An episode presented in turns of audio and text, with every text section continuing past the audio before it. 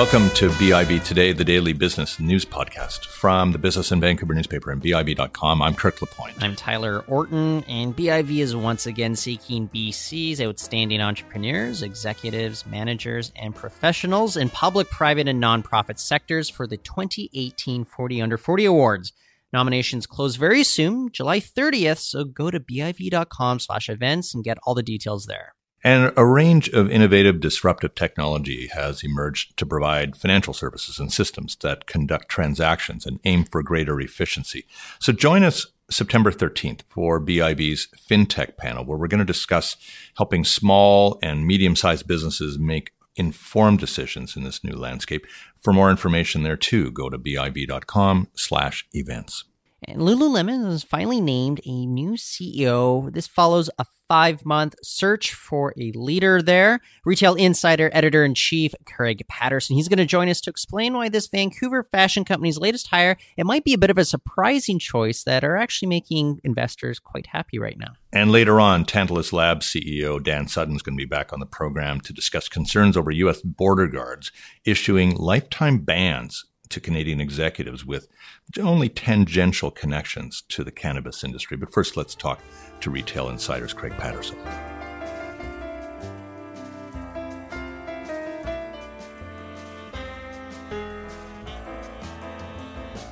It's been five months since the former head of Lululemon abruptly left his job, and the Vancouver based fashion company has finally found a new CEO to lead everything.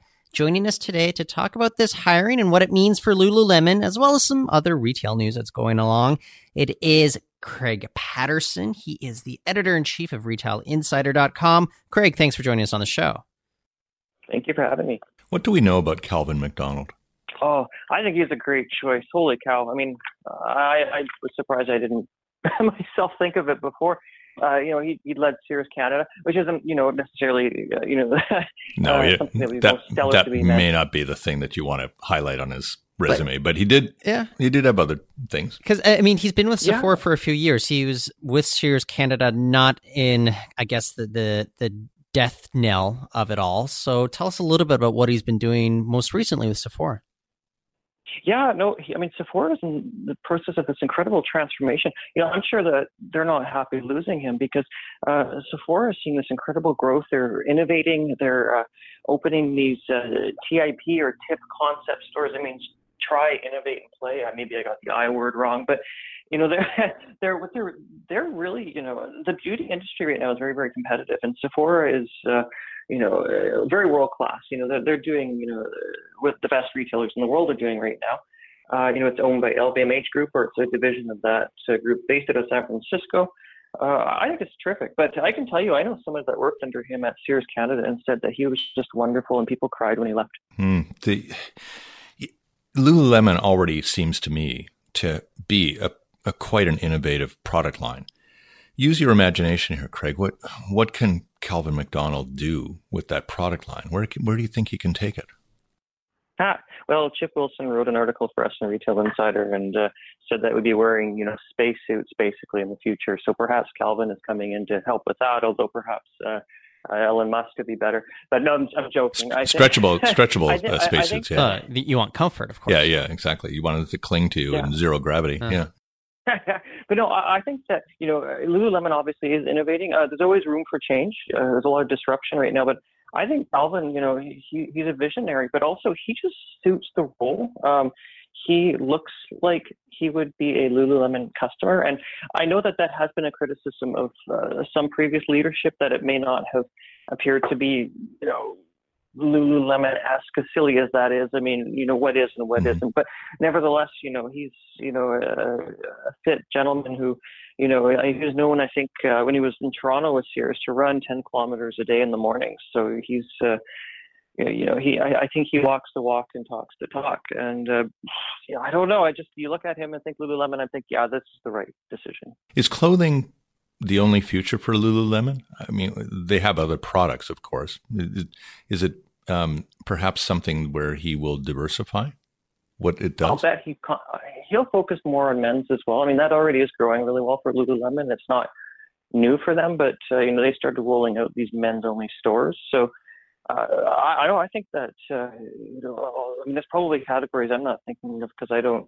I'm not a sporty or doing yoga, but uh, I'm sure that wherever there's an opportunity, Lululemon's going to look to take it, and uh, you know, they're going to look to differentiate their company from from competitors. But perhaps they're also looking at you know getting into new categories that you know other competitors are already in, and Lululemon could possibly do it better. That said, I mean, Lululemon has actually been performing quite well, even if with the absence of a CEO. Do you anticipate him, I guess, sticking the landing to a certain degree, going with the strategy? They've had a lot of success with e-commerce, but we, are still unclear just how much more business there is left for, say, global reach, uh, expanded beyond North America and, and Europe and into other markets like Asia, for example. Yeah, I mean, Lululemon doesn't have a lot of stores over there, and it's a brand. I mean. Uh, I don't want to say a luxury brand, but I think that anytime you've got uh, a very identifiable brand, you can take it into a new market, and it you know can have an element of interest and prestige. And I, I would say that Lululemon, you know, if it's going into markets that it hasn't been in, uh, you know, it could become a premium brand. I think we've seen this with certain tech brands and certain even fashion brands. India might be a good example where, you know, the, the, those that can afford it are just devouring, you know, these new uh, brands that are constantly coming into the country, you know, it was a few years behind. And it is interesting to see. I think that we'll continue to see uh, emerging markets, uh, you know, go after brands. I think we're seeing it in, you know, Kazakhstan, you know, where you wouldn't think that luxury brands would be going, but they are. It's really quite interesting how, uh, uh, you know, when new brands come out and, and people are interested in them, they'll spend money even if they can't afford it. Of course, what companies often do too that have a maturity about them, and Lululemon, I think now is, is becoming a mature company, is that they use their available cash flow to go and acquire. Is is do you think there are targets that might be there for Lululemon in terms of acquisitions? Possibly. I mean, if it makes sense, or if that acquisition has perhaps the real estate, you know, funny enough to say that maybe strategic to go in and, and, and acquire a small chain that you know is in all the best malls. I don't know what that would be, and if they're in the best malls, it's probably going to be a tough thing to acquire. But you, you never know. I mean, if you if you think of uh, say Le Chateau in Canada, pretend you know a brand was coming into Canada. Uh, Le Chateau has some great brands or great locations, I should say. Um, you know, and, and probably at some point will shutter. So. Uh, you know, if like Lululemon were to acquire a chain overseas in uh, say Australia, for example. That, I think that'd be fascinating.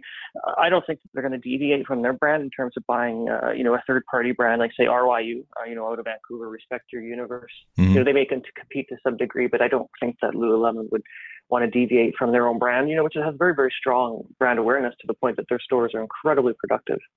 Well, you've written extensively recently with regards to the Post. That's the new development that is taking the place of the big Canada Post building, and I, I think that's actually an understatement. It's it's this mammoth block size building in downtown Vancouver. And Craig, you're examining how it's set to transform that particular neighborhood. Tell us a little bit about what you anticipate in the coming years as we see Amazon move in as an anchor tenant. We'll get a grocery store, so-called food halls, rooftop sports fields. What's next for the future of this area? I think it's a great uh, thing for downtown Vancouver that QuadReal is uh, developing that site. It's, I believe it's going to be the largest office development in Vancouver's history, and uh, that may be the case for quite a while. So you know that's that right there. I think is quite phenomenal. It's obviously not the tallest because of view cones, but the but a million uh, square know, feet, right? Yeah, you know, it's huge. I mean, that that's a Toronto-sized office building. so, um, I also do think, you know, we, we hear a lot of talk right now. I think Amazon's going to do something bigger than what they've told the press right now in that area, uh, including possibly acquiring another building nearby. So that's a little insider info. We'll see how that all plays out. But um, I think to the future, I mean, uh, they're looking at uh, you know putting in a 50,000 square foot grocery store. Honestly, don't know uh, what grocery store that will be. I believe they're down to two in terms of talking to them. So uh, maybe it'll be Whole Foods, which is owned by Amazon. Uh, it maybe makes maybe sense, you know. well, and here's the funny thing, though. In Seattle, uh, Amazon's moving into the Rainier Square redevelopment downtown, yeah. uh, and they announced a grocery store on the ground floor, and it had no association with Amazon whatsoever. And that I thought, wow, what's going on? what a missed opportunity. I would have, of course, either put you in Amazon Go store or a Whole Food store or a combination of both. God only knows. But uh, yeah, no, I mean, so that's where I'm saying I don't know if it's going to be Whole Foods. It may very well not be. Well, the other thing that's there, and it's almost kitty corner to the Canada Post, the, the building, is, I think, a very forlorn effort on the part of the art gallery to try to get um, get funding. Uh, $350 million is what it needs in order to build a new gallery. And, and it has, in my view, stalled considerably. Uh, government money isn't coming as quickly as possible, and certainly private donations haven't. I just wonder whether there's a play in there for Amazon as well in terms of its investment, and whether that gallery might might even change to something like uh, you know like a, a, a low rise tower of some sort that would be equivalent to say the SAM in uh, in Seattle. Good question. I mean, I, I just Vancouver is a city that's that's known to have a lot of people who protest uh, that which you know has been said uh, in terms of something, you know, say an amenity or coming and and, and anyways, I think there'd be a ton of protests. I think, I, you know, the city is a lot of people get up in arms over, you know, uh, anything even projecting slightly into a view cone, which in my mind is is crazy. But you know, yeah. it is what it is. Heard about that last night um, here in uh, no, la- City last, Hall. Well, last night they said the view cone is fine. You, you can you can take it away, but you have to build 100 percent rental. Right. Which um, which Good ain't, ain't going to happen. Yeah. Um, but but you can still get 300 feet uh, which is you know it's pretty that's pretty reasonable in terms of a tower. Yeah. Yeah. It is, you know, but the view cones have really uh, they've harmed Vancouver. The reason I say that is there's a lot of mountains in British Columbia, and what they're doing is protecting a view from someone who'll be sitting in their car in the middle of Cambie Street. In the case of this view cone, and if you step back for a moment and you think, well, how many millions of dollars have been lost in you know developer contributions to the city because they weren't able to build dense enough. Uh, you know, or what projects have even been quashed because of this? I mean, I think that Vancouver would be a different place if it wasn't for the view cones and, and perhaps better. And I know that people say, well, it's important to be able to see the mountains, and I think that's fine. But you're in British Columbia, and Vancouver is a you know small landlocked city, and you need that density to have a successful city because Vancouver's competing against other cities throughout the world, and in some cases, you know, in some respects, it's not living up. Well, Craig, one of the other things that we're talking about here this week, though, is the loosening of restrictions on the movement of liquor between provinces. The premiers came out, and there are not a lot of details that they gave us last week. But I'm wondering, eh, to you, does this seem more like a half measure? This is coming after the Gerard Comeau case, which sought to drop all restrictions. The Supreme Court of Canada said, no, you can't do that should the pr- premiers be doing a little bit more, giving us a little bit more information at this point, just with regards to all the restrictions that we're dealing with interprovincially? Well, good question. I mean, uh, that's something that I think we'll have to wait and see. I mean, to me personally, it seems silly that government is regulating everything you know, to such a high degree, and you know, being that we're in, you know, a country and, and it's almost like they've created little separate countries, but that's the law and that's how jurisdiction works. You know, me as a lawyer, I can't uh, go from province to province and just indiscriminately practice law. And in this case, uh, you know, people, liquor retailers and, you know, brands can't just go around and, and you know from province to province but to me it seems different with a lawyer you know you have to i mean i guess there's insurance and there's you know education but you have to you know perhaps know the law in that uh, province. In the case of uh, liquor, I mean, you drink it. I, I, don't think that there's a difference between how you drink it in Saskatchewan and Alberta. Maybe in Alberta you wear a cowboy hat, but uh, the, the, difference is though is like which province ends up getting the tax revenue or, or which province ends up losing yeah. the tax revenue. Yeah, because these these measures were designed to protect the uh, you know the the basically the in-house industry. Mm-hmm. No, no, and that's. I mean, there's going to be a lot of whenever it comes down to money, there's going to be fighting. so yes. be, I don't know. It'll be the perhaps allow. You know, I mean, it, will probably all work out. There probably will be more court cases. I mean, you know, at some point this will probably end up in litigation if people can't agree. Uh, it's contentious, and there's a lot of money at stake. Okay, so we'll leave you off on this one though, Craig. Uh, you're talking a little bit about, say, some retailers, some pubs, some uh, restaurants that are generating controversy in a bid to do some publicity here. What's going on specifically in Vancouver, uh, specifically in the Fraserhood neighborhood? it's interesting. A new place just opened called Hail Mary's. Uh, it's the latest in blasphemy in businesses, and uh, I, I, think it's quite funny, actually. I mean, I, I know that some people are going to be very up in arms. We'll be publishing an article about this, and uh, I'm sure the Christian right will go after us like they did when we published an article on Sweet Jesus. Uh, what we're seeing is some businesses that you know they're toeing the line uh, between promotion and being offensive. And, uh, you know, I think a lot of people take humor in that. The Sweet Jesus ice cream has been absolutely blasted for their marketing, saying, you know, everything from, you know, antichrist to pedophilia. I mean, they, there's been all kinds of claims about that company. I, I really just think that they're tongue in cheek trying to sell ice cream. I, you know, I mean, and it's pretty okay ice cream. It's actually not the best that I've had. Um, in uh, Vancouver, just off Robson, there's perverted ice cream, which you know is a little more uh, open, a little less religious. But uh, again, actually, they just look like they have a great product. Really, I've never tried it, but their Instagram account looks like it's probably really great, and I'd actually like to try it. Well, there's a chunk but, of uh, chunk of wineries that have already kind of run that risk, right? I, I, can only guess at the some of the uh, you know, turning uh, water into wine sort of uh, parodies yeah, that yeah, they could do. Yeah, you know, I mean, so. there's, there's, things even beyond blasted church and that kind of thing. Yeah. So yeah, yeah. Yeah, but you know, it, it, companies run a risk of offending and boycotts, and there's a, there's a fine line in marketing, and I don't know always where that line begins and ends. I mean, often companies are testing the waters. And, you know, I mean, Ivanka Trump has just announced that she's shuttering her line. That may have had something to do with boycotts and protests and God only knows what else. But uh, you know, there's an example of a brand which some people took offense to because of Ivanka Trump, Donald Trump, et cetera, you know, with, with the government. And, you know, that could be looked at as an example. You know, that brand they determined could not survive. And, uh, you know, some, some people will just boycott and hate. And Chick-fil-A, uh, Chick-fil-A, I should say, the restaurant chain has just announced this morning that they are coming to Canada. Uh, they'll be doing 15 locations in the GTA. Um, the, they're bringing. Are, are, they bringing their food kits with them? I guess they're going to bring their food kits, aren't they?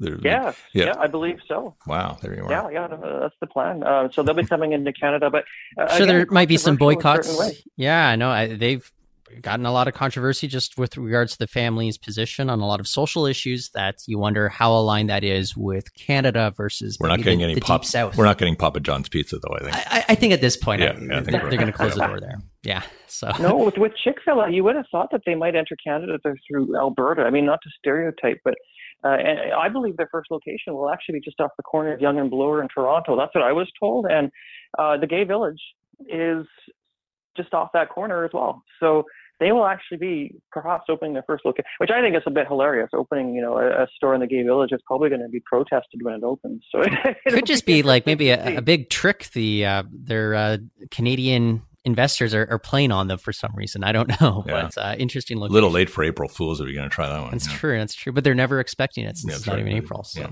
hey, Craig, always a pleasure. Thanks for joining us on the show today.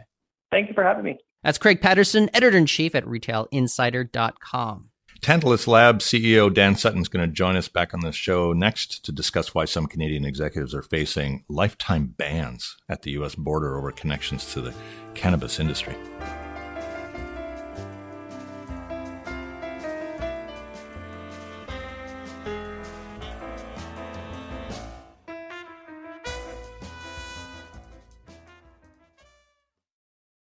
And joining us today to talk about the latest news in the cannabis industry, it is Dan Sutton, CEO of Tantalus Labs. Dan, thanks for joining us on the program. Thanks for having me. So, we have a story up on BIV.com. We're looking at U.S. border guards issuing lifetime bans to Canadian executives with even just a tangential connection to the cannabis industry here. There's more details on BIV.com, but is this of concern to you and your team, especially if you're looking at possible, I don't know, connections with businesses down there, as well as just maybe yeah, how do travel. You nav- how do you navigate that?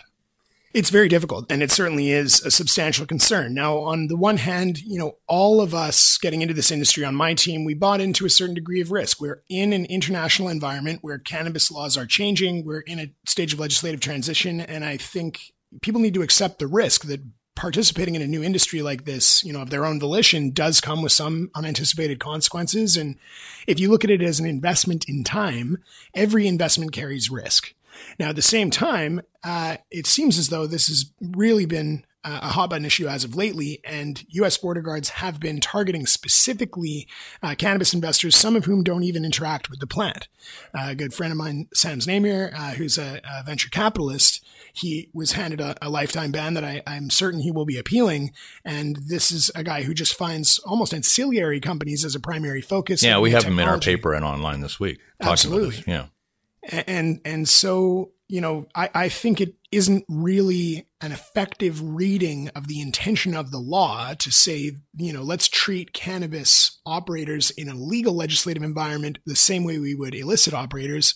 But nonetheless, uh, I myself am avoiding superfluous travel to the United States, and my entire team, I've advised them, you know, to avoid traveling to the States for as long as they can. What do you think can happen um, on a business to business or nation to nation basis realistically in the short term here because uh, there have been instances in the past i think where there certain industries um, carry a certain amount of risk and governments work it out where they have you, you have almost like a you know a uh, an industrial visa of some sort or a, or a, a you know a certain passport to get in. Is there anything that you think our our governments can do to help here I think the first step is certainly discussion because in Canada, we have this incredible advantage. We've been studying this industry as a nation for the last five years. And in the case of Tantalus Labs, we have some incredible IP that would certainly be valuable to startup firms in the United States that are looking to initiate greenhouse style cultivation I would say, you know, don't make the same mistakes that we did, that we had to, to learn how to actually effectively operate a cannabis specific greenhouse.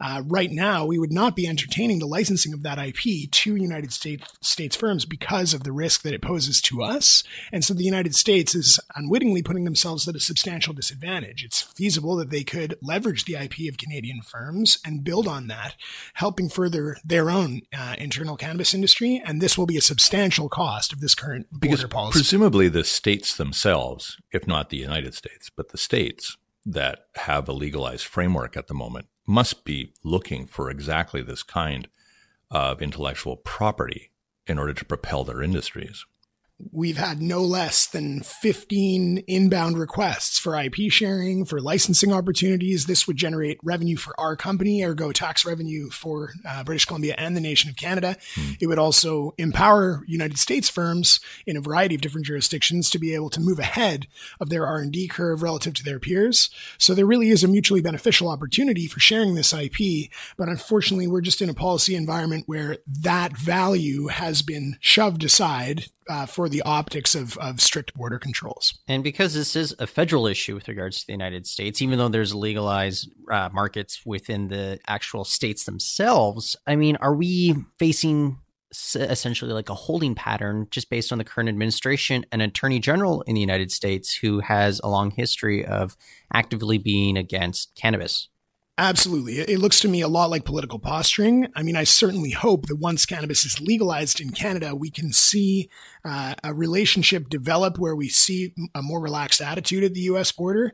Uh, however, the times are tenuous between Canada and the United States for a variety of different reasons, and that might be optimistic. Yeah. So we we don't have any evidence that we are going to see a policy change here at, for the time being, uh, but I really hope that we can look at more progressive border policy so that I can spend my hard-earned tourism dollars in the United States if I should choose. Not to uh, defend Donald Trump uh, unduly, but of course, a lot of this uh, arose, of course, during years in which the Democrats controlled the White House. Um, this goes back, I think, well back into the George Bush era, though, uh, strictly speaking, where American policy federally appeared to treat cannabis as a gateway drug. Yeah, absolutely. And, and legacy issues abound for cannabis, you know, not just in the United States, but in Europe and, and in Canada as well. And it's time, I think, for a holistic review of where cannabis policy has come from, where it stands today, and more importantly, where it's going, so that we can best understand how to balance jurisdictions in different stages of legalization. But you're not facing any travel concerns with other countries. It is focused on America really right now, isn't it? I mean, in theory, any country where cannabis use is illegal or cannabis cultivation is illegal could refuse entry or even uh, initiate a ban to a, a, cannabis entrepreneur, and that's something that you need to be conscious of on every border that you cross. Cannabis entrepreneurs and people working cannabis firms need to do their research before they travel, but it does seem to be that this is sort of a, a selective policing, and I, have crossed many international borders and never been asked about what it is that I do. In the United States, that does seem to be a primary question, uh, and I would I would obviously never advise anybody to lie to a border guard, but it's uh, it's something that any traveler should be using their discretion around. Although uh, the advice provided by the immigration lawyer in our story up on BIV.com is uh, don't lie, don't tell the truth, just say nothing at all. You'll probably be turned away for that day, but you're not going to get a lifetime ban. So, piece of advice out there. But we do see there is an American appetite for this industry. Last week, Nanaimo's Tilray, it was the first cannabis company to launch on the NASDAQ. It raised $153 million. Are there uh, increasing appetite amongst these Americans despite what's going on with their own government? Are we going to have more pressure ramping up on a lot of these companies, a lot of these investments going forward just with the American market? Right. Well, government perception of morality and financial perceptive perception of investment don't necessarily always walk in lockstep. And the truth is that the market perceived Tilray to be a strong opportunity, and investors who may have been restricted from participating on Canadian stock exchanges snapped up the opportunity, uh, driving their stock up substantially on its first trading day, and really being excited about the potential for uh, really a more global cannabis offering. Uh, Tilray has done a great job of, of setting up operations in Europe. Uh, uh, as well as having some excellent Canadian assets. And so, yes, the, the financial opportunity is substantial and it remains substantial. And U.S. investors are getting their first taste of that. So, despite the fact, the fact that it's illegal uh, to to operate federally in the United States, I think Wall Street doesn't really mind as long as Tilray and any other cannabis company that lists on an American exchange is abiding to the letter of the law. Do you think the American investor and the American investment community is going to be, say, a little more sage than what appears to have happened in the Canadian situation, in which you have, I think, a lot of hyperinflated companies right now that may not be wonderful investments in a certain sense, may have a, a market cap that is way, way, way out of out of proportion with what it is that they're offering. Right. Well, I, I think the Canadian public market opportunity for cannabis has certainly been driven by a lot of retail investors, a lot of uh, relatively less sophisticated investors compared to institutions and funds. Mm-hmm. Uh, and as a result, they just see the opportunity in cannabis growing and, and they buy in relative, basically at any valuation. They think the next step is bigger cannabis firms. And so even if a firm is not delivering the revenue that would justify such a valuation today, Canadian retail investors perceive a, a, long-term opportunity to be able to generate substantial revenues. And that's what excites them. Now, in the United States, you obviously have a financial environment on Wall Street that's more dominated by institutional investing and, and fund-oriented investors that are going to go a lot deeper into due diligence. But nonetheless, there's a massive retail audience in the United States as well. Yeah uh, you know, probably 10 times larger if it represents per capita than Canada. Uh, so I think firms listing on United States exchanges will still benefit from the fervor around Canadian uh, Canadian cannabis firms and their future potential. Is, is it uh, out of the question to say that some of this investment, though, is also a long term play in which there is an anticipation that sooner or later, pretty well all American states have some kind of uh, framework for legalized uh, legalized uh, recreation? Well, I d- I don't think that Tilray in their perspe- prospectus outlined a substantial U.S. strategy. Mm-hmm. I think that they do own some brands that are operating legally under state law mm-hmm. uh, in Washington and in in California, but uh, nowhere have they said we're going to dominate the United States. Maybe if you if you ask their CEO Brendan Kennedy, he, he might be able to give you some more information on that uh, in a you know over a coffee or something of that nature. But absolutely, the anticipation is that as we see a more globalizing cannabis sector and as we see more and more countries endorse, uh, whether it be medical or recreational cannabis use at a federal level, Canadian firms and firms with Canadian operations will be the best position to capitalize on that. You, you uh, I didn't know that anybody in the cannabis field had coffee. That, that, that was that's an interesting yeah, disclosure. Coffee, yeah, coffee and THC are, are, a great combination for all you listeners out there. Highly recommended. Okay, well, you, you set us up for our next uh, topic then, because of course, uh, cannabis beverages are gaining traction in research and development here in Canada. Uh, the Guardian did a big profile on cannabis beer that uh, it was originally being developed in an, an Ontario lab. It was coming out tasting like rotten broccoli. Their words over there. I've had beer that tastes like that. I've had it as well. Yeah, no cannabis necessary, but in this case, they're actually doing a lot to develop it. And I know we've spoken, I, I believe, off air before about.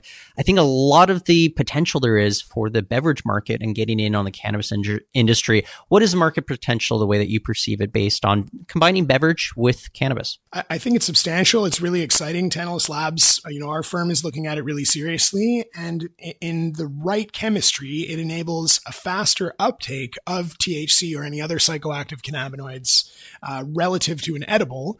Uh, and that is because you're diffusing the THC more effectively through the beverage. Mm-hmm. Uh, so you know, the, in the the best case scenario, you're getting a product that can elicit a psychoactive effect, hopefully within about 10 or 15 minutes, yeah. as opposed to the sort of 45 minutes to an hour that an edible it's usually like swallowed takes. liquid medicine as opposed to a pill.